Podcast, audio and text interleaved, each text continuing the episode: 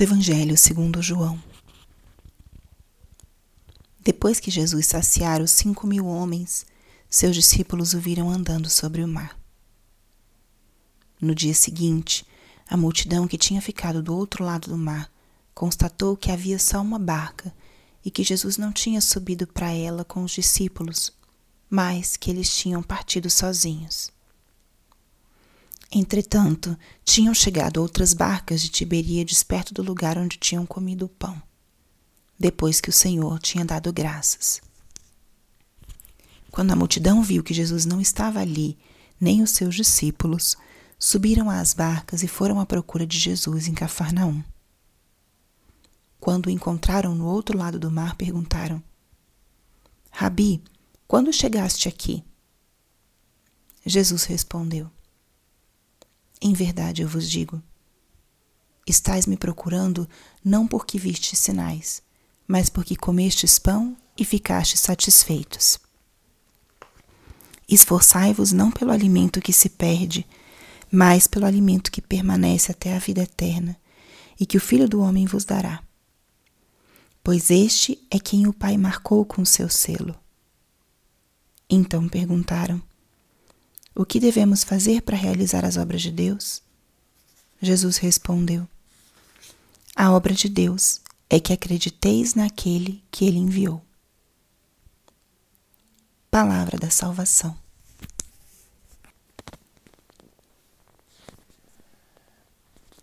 Espírito Santo, alma da minha alma, ilumina minha mente, abre meu coração com o teu amor para que eu possa acolher a palavra de hoje e fazer dela vida na minha vida.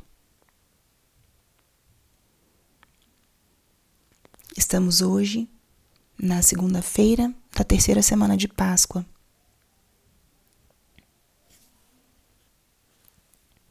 E o que a palavra de hoje nos diz? Estamos continuando na leitura do Evangelho, do capítulo 6 do Evangelho de São João que começa com a multiplicação dos pães e se segue com o discurso do pão da vida, uma reflexão que Jesus faz bastante profunda, com bastante conteúdo teológico sobre a sua identidade como o pão da vida. Nesse discurso, Jesus eh, se define como o pão da vida. Não no trecho de hoje, mas ao longo dessa semana vamos meditar e contemplar nessa verdade. O Evangelho de hoje mostra um fato e suas motivações. O fato é a multidão seguir Jesus. A multidão fica intrigada vai à procura de Jesus e percebe que ele já não estava ali. Não tinham visto ele subindo na barca com seus apóstolos. Todos eles perceberam que os apóstolos foram sozinhos, mas ao mesmo tempo Jesus não estava lá. Onde ele estaria? Como ele teria chegado ao outro lado da margem? O fato é que a multidão vai atrás de Jesus, o procura quer estar com Ele. E aí nós podemos olhar para a motivação dessa busca, dessa procura. A primeira coisa que eles perguntam ao encontrar Jesus é: Como chegaste aqui? Essa pergunta revela um elemento de curiosidade de parte desse povo primeira coisa que falam é essa pergunta curiosa de como Jesus teria feito para chegar na outra margem. Já estavam maravilhados porque Jesus tinha feito um prodígio admirável, que tinha sido a multiplicação dos pães um pouco antes. Então isso já vai revelando o porquê essa multidão foi atrás de Jesus existia um elemento da admiração, um elemento de curiosidade. E Jesus, com as suas palavras, revela um pouco dessa motivação dos discípulos. Estás me procurando não porque viste sinais, mas porque comestes pão e ficastes satisfeitos.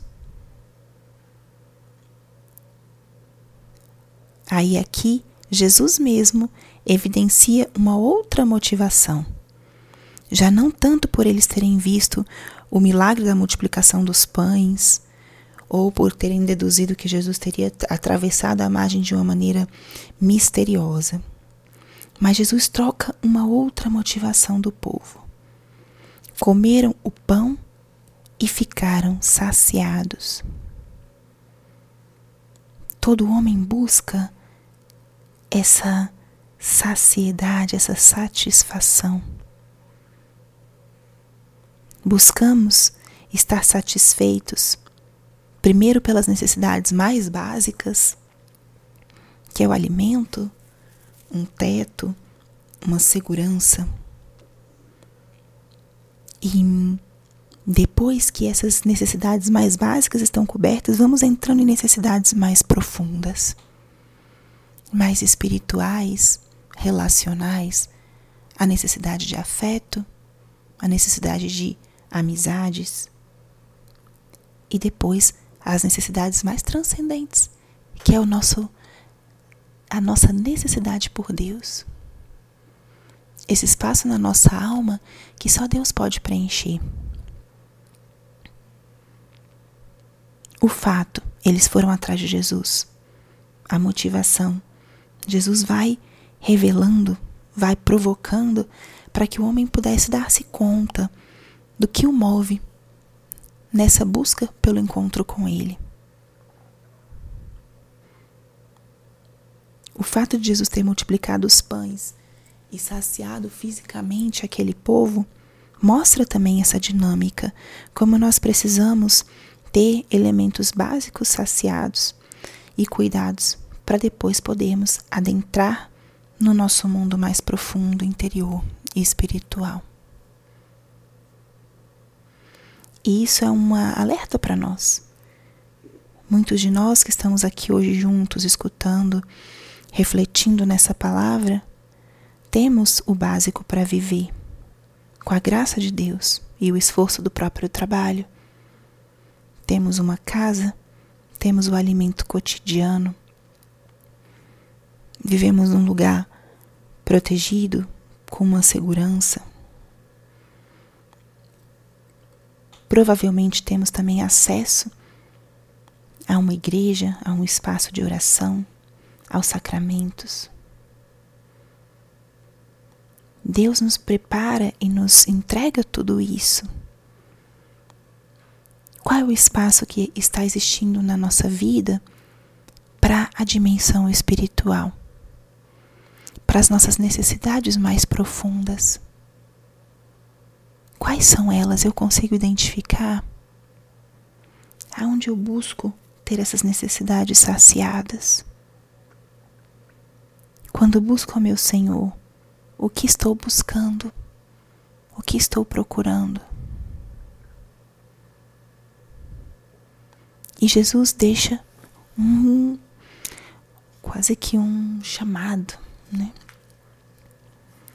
O único que Deus quer de nós é que acreditemos no Filho. Estamos nesse tempo pascal, tempo da ressurreição tempo de nos exercitarmos na fé. Crermos em que esse Deus que morreu por nós ressuscitou e está vivo. Esse Deus que saciou cinco mil homens e graças a Ele tenho eu também as minhas necessidades básicas saciadas. Tem sede da minha alma. Tem sede do meu amor, do meu tempo, da minha presença.